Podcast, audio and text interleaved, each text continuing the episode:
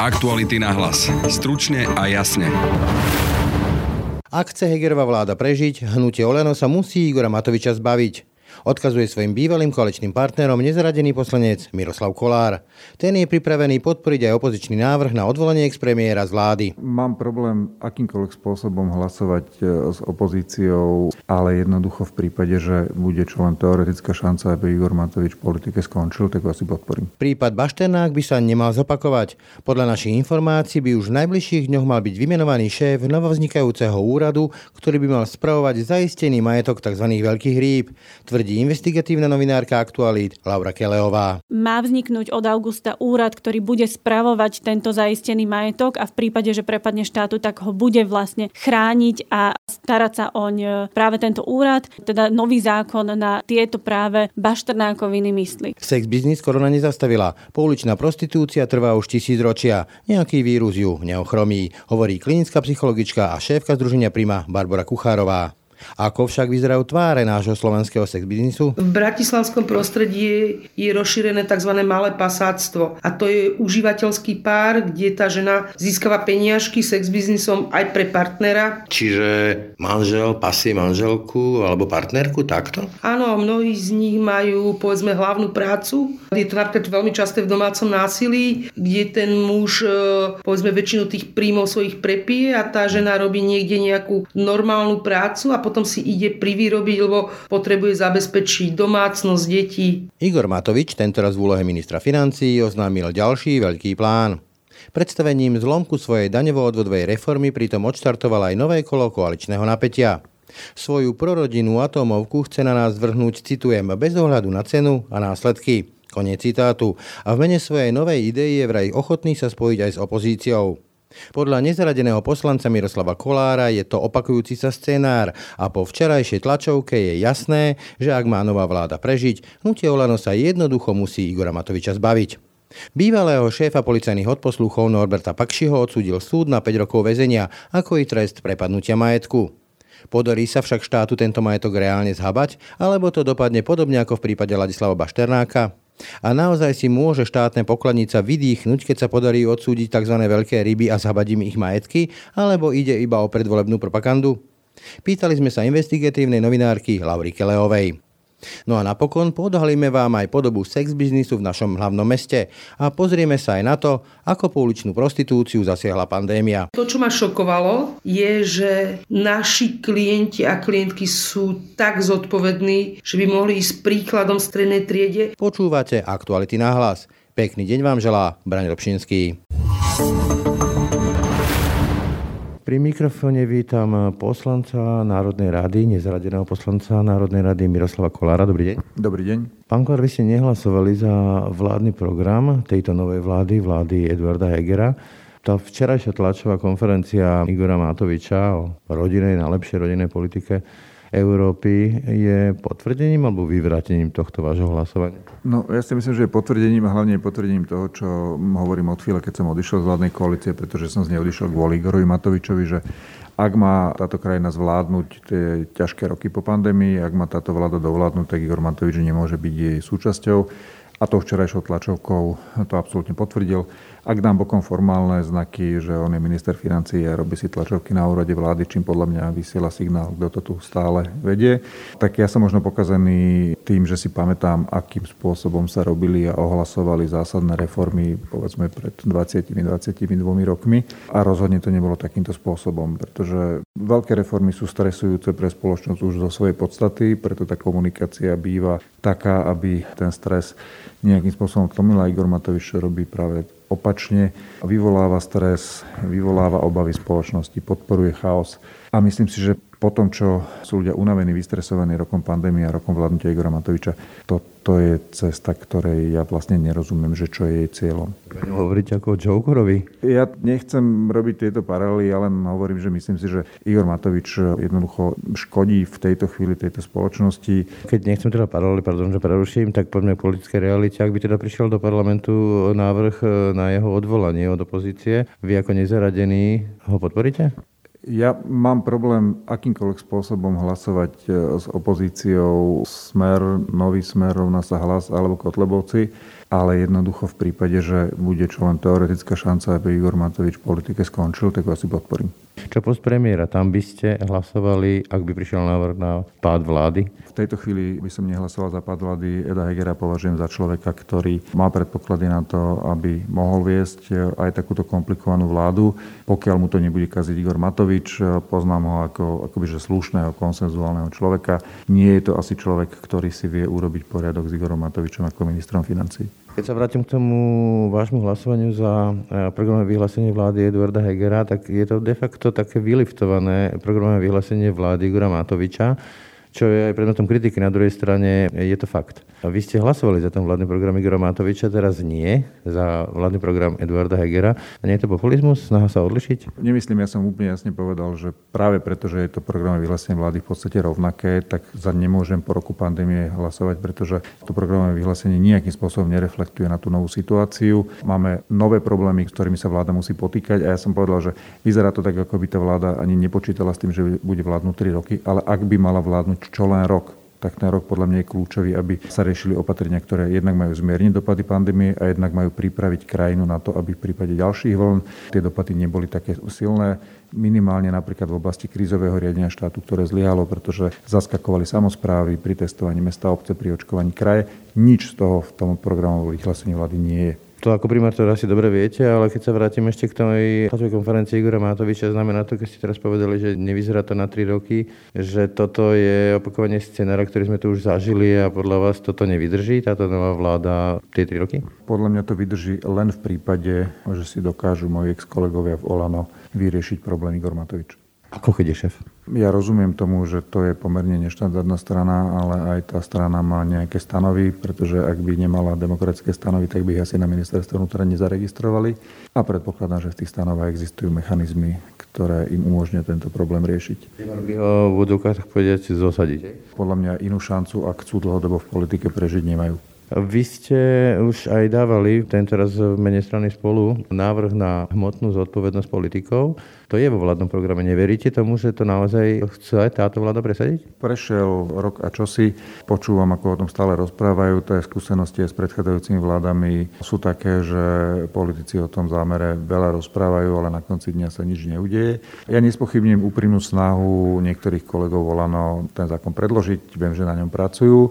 To, čo spochybňujem, je, že či a v akej podobe sa im podarí ho pretlačiť koaličnou radou a reálne predložiť. Tak sme si povedali, že vzhľadom na to, že strana spolu už už minulom volebnom období takýto zákon predložila, že sa pokúsime akcelerovať ten proces a na najbližšiu schôdzu vlastne predložíme vlastný návrh, pretože ten zámer máme podobný, vieme sa baviť o detailoch a minimálne bude vládna koalícia pod tlakom prísť s vlastným návrhom možno skôr, ako by prišli. Hovoríte, že politici o tom veľa hovoria a nakoniec to nerealizujú. Nie je to možno aj preto, že im odborníci, či už právnici alebo politológovia a podobne poradia, že toto nie je dobrý nápad. Zoberme si to modelovo na tej včerajšej tlačovej konferencii Igora Matoviča. Môžeme si myslieť o tom politicky, čo chceme, môžeme si myslieť, že je to povedzme, že nekompetentné, alebo že je to sebastredné, alebo čokoľvek, ale je to legitímne politické videnie, ktoré hovorí, že zoberme povedzme živnostníkom a dajme to rodinám. Toto by sa dalo nejako zohľadniť, že toto je povedzme na hmotnú zodpovednosť? Nie, nie, my sa nebavíme o... Toto je politická zodpovednosť. Hej, čiže my sa nebavíme o, o tomto rozmere. My sa bavíme o veľmi konkrétnych krokoch, rozhodnutiach vlastne verejných funkcionárov s tým, že rozširujeme ten zásah nielen na akoby, že verejných funkcionárov, ale aj na zástupcov štátu, povedzme štátnych podnikov, v obchodných spoločnostiach s väčšinou štátu, alebo tam, kde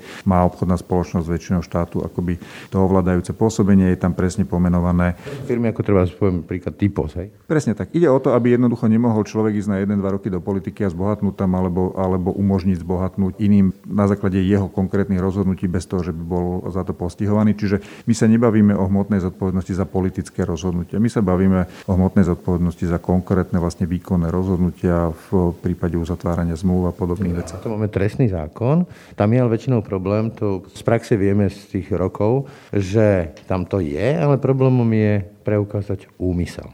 A toto je naozaj problém. Čiže to buď budete rezať akože veľmi nahrubo a pôjdu do basy, alebo budú zosobňovať škody aj ľuďom, ktorí v dobrej viere niečo podpísali, alebo to opäť bude prázdny meč. Alebo teda tupý meč? No, myslíme si, že to nebude prázdny meč. My len sa snažíme, a teraz aby som bol presný, tak zacitujem, e, jednoducho chceme zaviesť e, možno kategórie, ktoré fungujú napríklad v obchodnom zákonníku pre povedzme podnikateľov, to znamená verejný činiteľ bude povinný pri nakladaní s verejným majetkom, ktorý vlastne rozširujeme aj o majetok tých štátnych firiem, obchodných spoločností s väčšinou štátu. Jednoducho vykonávať svoju pôsobnosť s odbornou spôsobilosťou, zachovať hospodárnosť, efektívnosť, účinnosť jeho použitia, čo sú zase kategórie, ktoré sa používajú v zákone o verejnom obstarávaní a presadzovať a chrániť verejný záujem, ktorý je definovaný že v desiatkách akoby zákonov.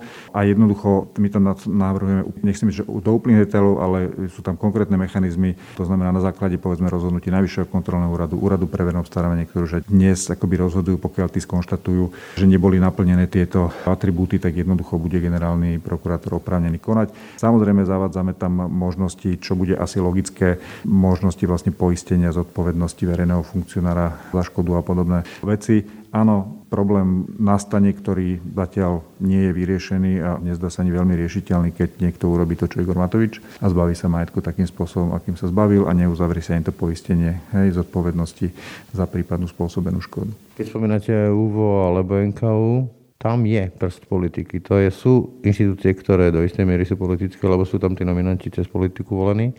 Nehrozí tam potom tá politizácia, že sa to bude zneužívať, že vy vám, my nám? Teoreticky to hrozí vždy, pretože jednoducho tieto verejné inštitúcie, ktoré existujú zo zákona, sú obsadzované jednoducho politikmi. To, čo je možno dôležité, aby povedzme tie funkčné obdobia presahovali, že jedno volebné obdobie a tak ďalej, aby to nemala všetko pod palcom akoby jedna politická garnitúra. Neviete vymyslieť dokonalý model, snažíme sa navrhnúť model, ktorý povedzme vytvorí väčší tlak eh, na ľudí vo verejných funkciách, aby sa správali zodpovednejšie. Vy tam spomínate konkrétny príklad Sputnik, to znamená, že čo teraz, že keby kto preukázal čo, čo by sa dialo potom? To je aj príkladom hmotnej zodpovednosti, keby to platilo. Z tých zverejnených informácií sa zdá byť e, zrejme, že tí, ktorí tú zmluvu podpisovali za slovenskú stranu, nepos postupovali úplne že s odbornou spôsobilosťou a nevenovali tomu pozornosť takú, akú mali. Napokon počuli sme aj tie vyjadrenia, my sme tu zmluvu nečítali a podobné veci.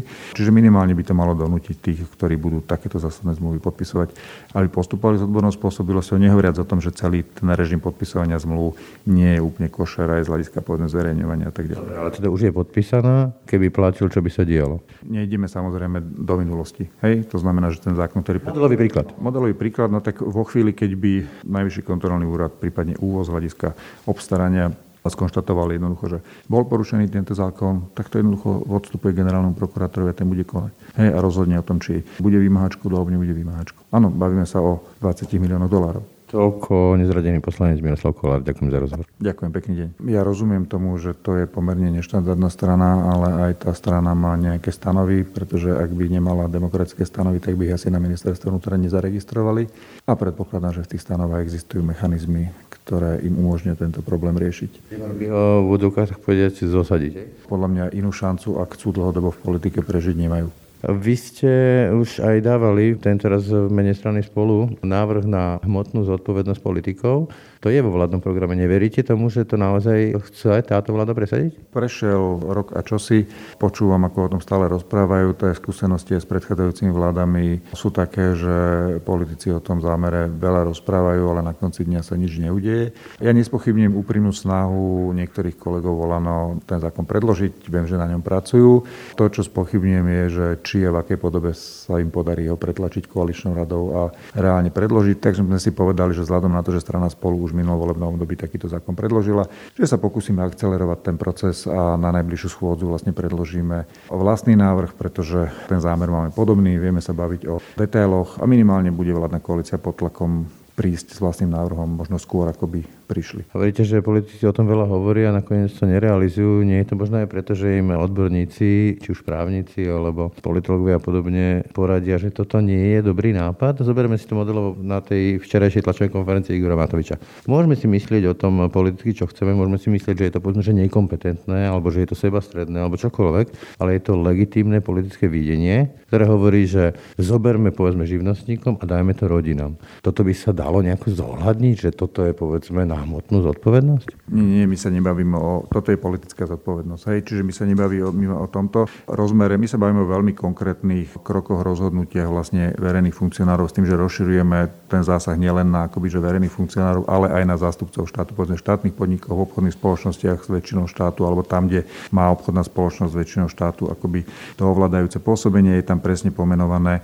Firmy ako treba poviem príklad typos, hej? Presne tak. Ide o to, aby jednoducho nemohol človek ísť na 1-2 roky do politiky a zbohatnúť tam, alebo, alebo umožniť zbohatnúť iným na základe jeho konkrétnych rozhodnutí bez toho, že by bol za to postihovaný. Čiže my sa nebavíme o hmotnej zodpovednosti za politické rozhodnutia. My sa bavíme o hmotnej zodpovednosti za konkrétne vlastne výkonné rozhodnutia v prípade uzatvárania zmluv a podobných vecí. To máme trestný zákon. Tam je ale väčšinou problém, to z praxe vieme z tých rokov, že tam to je, ale problémom je preukázať úmysel.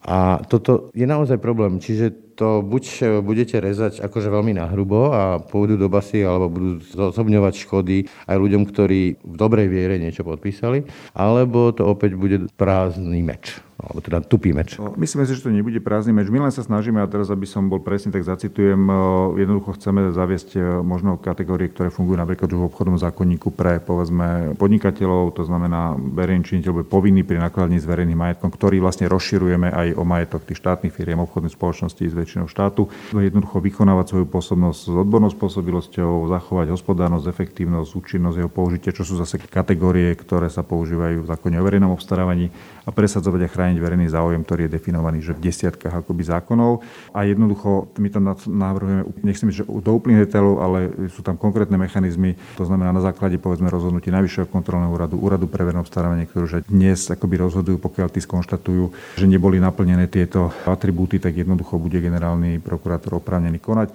Samozrejme zavádzame tam možnosti, čo bude asi logické, možnosti vlastne poistenia zodpovednosti verejného funkcionára za škodu a podobné veci. Áno, problém nastane, ktorý zatiaľ nie je vyriešený a nezdá sa ani veľmi riešiteľný, keď niekto urobí to, čo Igor Matovič a zbaví sa majetku takým spôsobom, akým sa zbavil a neuzavrie sa ani to poistenie hej, zodpovednosti za prípadnú spôsobenú škodu. Keď spomínate UVO alebo NKU, tam je prst politiky. To je, sú inštitúcie, ktoré do istej miery sú politické, lebo sú tam tí nominanti cez politiku volení.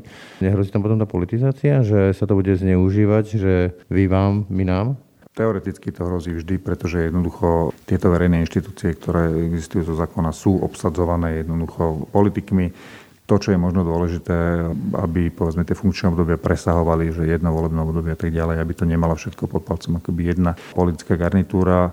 Neviete vymyslieť dokonalý model, snažíme sa navrhnúť model, ktorý povedzme vytvorí väčší tlak eh, na ľudí vo verejných funkciách, aby sa správali zodpovednejšie. Vy tam spomínate konkrétny príklad Sputnik, to znamená, že čo teraz, že keby kto preukázal čo, čo by sa dialo potom? To je aj príkladom hmotnej zodpovednosti, keby to platilo. Z tých zverejnených informácií sa zdá byť e, zrejme, že tí, ktorí tú zmluvu podpisovali za slovenskú stranu, nepos postupovali úplne že s odbornou spôsobilosťou a nevenovali tomu pozornosť takú, akú mali. Napokon počuli sme aj tie vyjadrenia, my sme tu zmluvu nečítali a podobné veci.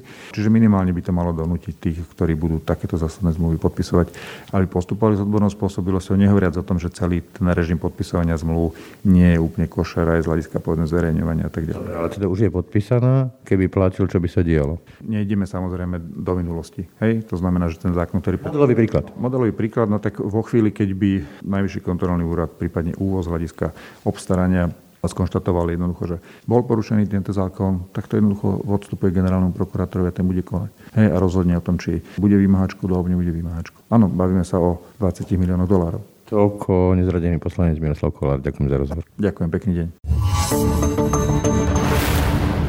Pri mikrofone vítam kolegyňu novinárku Lauru Kleovú. Ahoj. Ahoj, dobrý deň. Bývalý zástupca šéfa odposluchov Norbert Pakši poputuje do väzenia. Sudca totiž schválil dohodu o vine a treste, ktorú uzavrel s prokuratúrou a za zločin založenia, zosnovania a podporovania zločineckej skupiny, zneužitia právomoci verejného činiteľa a opakované príjmanie úplatkov mu sudca potvrdil trest 5 rokov, ale zároveň aj sudca rozhodol aj o treste prepadnutia Pakšiho majetku. Tu sa zastavím u toho prepadnutia majetku Ty si aj kontrolovala vlastne, že on má nejaké nehnuteľnosti, či už sú tam nejaké plomby, teda v praxi, čo to bude znamenať, to prepadnutie majetku. Pokiaľ viem, on je aj dokonca ženatý, tak to potom, čo viem, predajú to a manželka dostane polovicu, alebo akým spôsobom sa to bude riešiť? No keď som sa pozrela na aktuálne Pakšiho majetky, to znamená v katastri nehnuteľnosti, samozrejme nevidíme mu na účty, nevidíme mu na hnutelný majetok, teda rôzne auta, alebo nejaké povedzme šetriace účty, alebo zlaté mince a hotovosť, ktorá sa našla u Norberta Pakšiho, tak keď som sa pozrela na nehnuteľnosti, ktoré vlastní, tak v podstate spolu s manželkou vlastní dom s pozemkom v Bratislave, ktorý nie je zaťažený hypotékou, teda je čisto ich, a takisto aj byt v Bratislave. No a tá otázka je na mieste, že čo vlastne pri treste prepadnutia majetky, ak teda ten človek má manželku, pretože aj v prípade manželov Pakšiovcov majú uzavretú vlastne Bezemko. dohodu, áno, bezpodielové spoluvlastníctvo manželov. No a v takom prípade to vlastne funguje tak, že ten majetok sa akoby naozaj, že peňaží, povedzme to, respektíve vyčísli sa a polovica tých peňazí alebo časť vlastne toho BSMK ide manželke, pretože tá odsúdená nebola a tá časť, ktorá patrí Norbertovi Pakšimu, tak tá vlastne ide v prospech štátu, prepada v prospech štátu. Takže v podstate zákon myslí na to, aby nebol... Ty, ten, čo nič nespáchal. Či vlastne to bude taký spôsob, ako keď manželia nie sú schopní splácať hypotéku, tak banka nehnuteľno zabaví, predajú v dražbe a čo je nad tú sumu, čo dlžili, tak to rozdeliť tým manželom, keď sú teraz rozvedení alebo keď sú spolu, tak spolu. Niečo podobné, ale napríklad keď som spomínala, že pri zadržaní Pakšiho v Lani na jeseň našli u neho doma, alebo v trezore už ne, nepamätám si presne, zlaté tehly, alebo teda zlaté mince, tak ak e, niekto to investoval priamo na seba, na svoju osobu, že to nie je ich spoločné, tak vlastne všetkých tých 80 zlatých mincí by malo prepadnúť e, štátu spomínaš zlaté tely, tak okamžite sa mi vynorí meno Kajetan Kičura. Čiže v prípade si namodelujeme situáciu, že by súd uznal Kajetana Kičuru vinného a bol by tam prepadnutie majetku, tak štát zhabe aj tie tehličky nejakým spôsobom ich vydraží alebo akým spôsobom sa to bude riešiť? Áno, v prípade, že by mal trest prepadnutia majetku, čo v prípade obvinenia z prania špinavých peňazí naozaj hrozí, tak v prípade, že by mu naozaj prepadol, že celý majetok, tak áno, sú tam presne tieto tehličky, sú tam rôzne nehnuteľnosti, ktoré Kajetan Kičura vlastní, ale to veľmi predbiehame, čiže vo všeobecnosti, keby som povedala, tak skrátka prepadáva majetok, ktorý priamo tá osoba dotknutá, odsúdená vlastnila, respektíve vlastní. A ak je to spoluvlastníctvo manželov, tak tam sa to vlastne delí rovným dielom, alebo teda pomerným dielom, ako to majú rozdelené oni, ale v podstate ten manžel alebo manželka, partner, partnerka by nemali byť dotknutí tým rozsudkom. Ten trest prepadnutia je zmysluplný vtedy, ak sa majetok zajistí, ten inštitút zaistenia majetku, ale prípad Ladislava Baštenáka ukázal, takých prípadov je veľa, však máme tu politikov, nebudem menovať, ktorí si prepíšu majetky na rodinných príslušníkov, manželov, manželky aj vzdialených Posunulo sa to niekam od toho prípadu Ladislav Bašternák a tej správky, kde už bežia nejaké trestné konanie? Ako kriudila by som e, prokuratúra, keby som povedal, že sa to neposunulo, pretože ako spomínaš prípad Bašternáka, tam naozaj nikto až po pravoplatný rozsudok nezaistil jeho majetok a stalo sa, čo sa stalo, že vlastne majetok Ladislava Bašternáka bol v deň... Nebolo čo zaistiť. V, v deň pravoplatného rozsudku bol ten majetok proste prepísaný alebo darovaný alebo predaný niekde niekomu a potom je to hrozne administratívne relatívne zložité. Dá sa to vrátiť, teda aby správca podal napríklad odporovacie žaloby, ale je to administratívne náročné, je to, je to náročné proste pre samotného toho správcu, aj pre v podstate nových majiteľov tých nehnuteľností, takže je to ošemetné. Aj drahé, lebo to budú nejaké ďalšie konania, čo je ako ja, keď kúpim dobrej viere kradnuté auto. Napríklad. V súčasnosti, keď máme tie rôzne kauzy ako Judáš, očistec, mýtnik a podobne, tak eh, tam sme si mohli všimnúť a myslím, že to je prokuratúra verejne komentovala, že pri tých osobách, kde hrozí ten trest prepadnutia majetku, tak pristúpili k zablokovaniu alebo teda k plombe,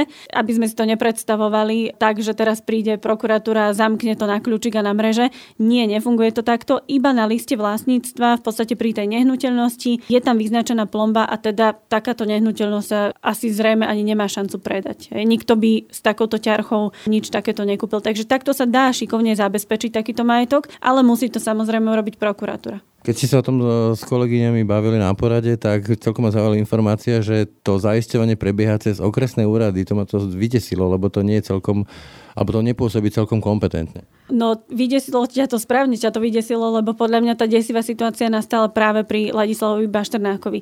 V deň vlastne rozhodnutia, však on v podstate akože potom tú vínu priznal, prepadol mu majetok, zrazu teda majetku nebolo a vlastne tam to funguje tak, že okresný predseda, tu konkrétne to bolo v Bratislave, takže bratislavský okresný predseda určil správkyňu alebo údajne ju teda vyžreboval, nevieme ako to bolo, určil správkyňu Lenku Ivanovu, ktorá ale potom celý rok vlastne nech chcela podať odporovacie žaloby a ten majetok, ktorý Bašternák rozpredal, rozdarovával a podobne, sa nedokázal vrátiť vlastne späť do tej konkurznej podstaty. Teraz v podstate nová ministerka, alebo už staronová ministerka Koliková na to myslí, má vzniknúť od augusta úrad, ktorý bude spravovať tento zaistený majetok a v prípade, že prepadne štátu, tak ho bude vlastne chrániť a starať sa oň práve tento úrad. Niekedy v najbližších dňoch už by mal byť vymenovaný aj predseda toho úradu, takže uvidíme, ale teda nový zákon na tieto práve baštrnákoviny myslí. Čiže už by to malo byť kompetentnejšie minimálne v tej rovine, že to budú manažovať kompetentní ľudia, ktorí majú nejaké skúsenosti? No minimálne dúfajme, že to bude teda nejaký kompetentný riaditeľ a kompetentnejší aj vzhľadom na to, že na tých stoličkách okresných predsedov boli predsa politickí nominanti a netvárme sa, že to tak nie je aj naďalej, aj pri tejto vláde. Tam rozhodlo skôr to tričko, než tá kompetentnosť. Ale teraz sa vlastne bude starať o to úrad, ktorý vyslovene to bude mať v správe a ten môže určiť prípadne nejakého ďalšieho správcu, že ho zazmluvní a bude sa starať o, ja neviem, nejaké garáže, ktoré by prepadli v prospech štátu a, a podobne, ale bude mať vlastne všetko pod palcom on, ale bude aj zodpovedný tento úrad. Ak v niečom pochybí, alebo ak sa zistí, že časť majetku sa niekde zrazu rozkotúľala a on si to nevšimlo. Také tie veľké oči, že zabavíme majetky s loďojom a už nebudeme musieť ani zvyšovať dáne, toto je taký narratív vo voľbách pravidelne. Z tých tvojich skúseností, myslíš, že je nejaká reálna šanca, povedzme, u takých tých veľkých rýb, ktoré Dobre, nejaké zlaté mince v trezore, nejaké tehličky. Ale máme tu offshore firmy, máme tu všelijaké daňové ráje a vypátrať už len toho konečného užívateľa výhod, to nemusí byť tá firma zapísaná, pretože keď sa neukázalo verejné zákazky, nemusí. Vieme sa dostať podľa teba ako štát aj k majetkom naozaj tých top rýb? Štát má mnoho právomocí, ako zistiť povedzme aj zahraničné účty alebo aj slovenské účty a podobne a rôzne takéto akože bokovky, ale chcem vidieť toho, kto bude zisťovať e, celé rady bielých koní, ktoré vlastnia skutočné bohatstvo tých našich podnikateľov a politikov a podobne. A existujú, myslím si, že sú, ale neviem si predstaviť, že či sa to dá úplne 100% povedať, že by, že by štát mal na toto všetko páky. Zoberme si Roberta Fica, ktorý dlhodobo pôsobí vo vysokej politike a nemá v podstate žiadny riadny majetok, dokonca doteraz býva v nejakom prenajatom byte a podobne. Nový premiér tiež, eh, ktorý ho nahradil? Takže neviem, že čo je to za moda, ale myslím si, že takéto akože poprepisované majetky, alebo napríklad aj majetky, ktoré Myslím, že nechcem kriudiť, ale Tibor Gašpar napríklad má prepísaný majetok, respektíve ten dom, v ktorom e, bývali, má prepísaný Rídzo na svoju manželku, tak ten by v podstate akože nespadol do toho trestu prepadnutia majetku v prípade, že by ho Tibor Gašpar dostal. Nepredbiehajme, len to hovorím ako príklad. Že, že ten, všetko modelové príklad. To má vlastne vymyslené už. Hovoríme samozrejme o modelových príkladoch, e, prezumcia neviny platí. Čiže z tvojich skúseností a tvojho poznania tie veľké oči, ako budeme mať plný štátny rozpočet, keď zabavíme majetky s loďom, sú asi veľmi naivné predstavy, že? Neviem si predstaviť, ako, ako by dokazovali akože celý rad bielých koní, ktoré vlastne majetky našich politikov, alebo keď to majú poprepisované na rodičov, čo sa deje a čo vieme. Toľko Laura Kelová, ďakujem za rozhovor. Ďakujem. Pri mikrofóne vítam Barbaru Kuchárovú, klinickú psychologičku a šéfku občianského združenia Prima. Dobrý deň. Dobrý deň. Robíte aj street work, povedzme, že aj sex business, uličný, pouličný. Predpokladám, že ten korona veľmi nezasiahla, že to funguje ďalej ako predtým. Milím sa? Nie, nie, funguje naďalej. Obmedzilo to ale zdroj peniažkov, pretože už sú zavreté kostoly, mnohí ľudia z našich klientov si pískali peniažky pred kostolmi, sú zavreté veľké obchodné centrá, takže všetko funguje ďalej, ale naši klienti majú uspokojných menej a menej potrieb. Veľmi jednoducho, dnes nerozdávame len zdravotnícky materiál, ale už aj jedlo. Čiže ale samotný ten sex biznis e, nezmizol. Nie, nie. To by bolo veľmi milé v čom si, ale on naozaj pretrval tisíc ročia a nejaký vírus ho skutočne nezlomí. Keď sa zastavím u tohto sex biznisu, tak e, väčšina ľudí má zrejme nejaké predstavy také, že videli nejaký, nejakého kožaka a kde je nejaký pasa, ktorý má 20 e, dievčat, ale to asi nie je veľmi slovenské. Čo ja viem, tak to je skôr také až rodinného typu, keď použijem takéto slovo. V bratislavskom prostredí je, je rozšírené tzv. malé pasáctvo a to je užívateľský pár, kde tá žena získava peniažky sex biznisom aj pre partnera, Čiže vlastne on jej robí to zabezpečenie, on ju tam chráni, on čaká niekde v kríkoch. Napríklad už len 60 km od nás vo Viedni je to už úplne inak. Čiže manžel pasí manželku alebo partnerku takto? Áno, áno, takto. A predpokladám, že častokrát sú to aj ľudia, ktorých by sme na ulici nerozoznali, že sú nejakí iní ako my, že chodia do takých obchodov ako my a do takých obchodných centier ako my. Áno, mnohí z nich majú povedzme hlavnú prácu. Je to napríklad veľmi časté v domácom násilí, kde kde ten muž e, povedzme väčšinu tých príjmov svojich prepije a tá žena robí niekde nejakú normálnu prácu a potom si ide privýrobiť, lebo potrebuje zabezpečiť domácnosť, detí. Takže aj také kombinované. Či povedzme, že idem nakúpiť a nejaká pokladnička, ktorá ma blokuje, môže potom niekedy koncom mesiaca ustretnúť môžem, ako si v údokách privyrába takto. Áno, veľmi často.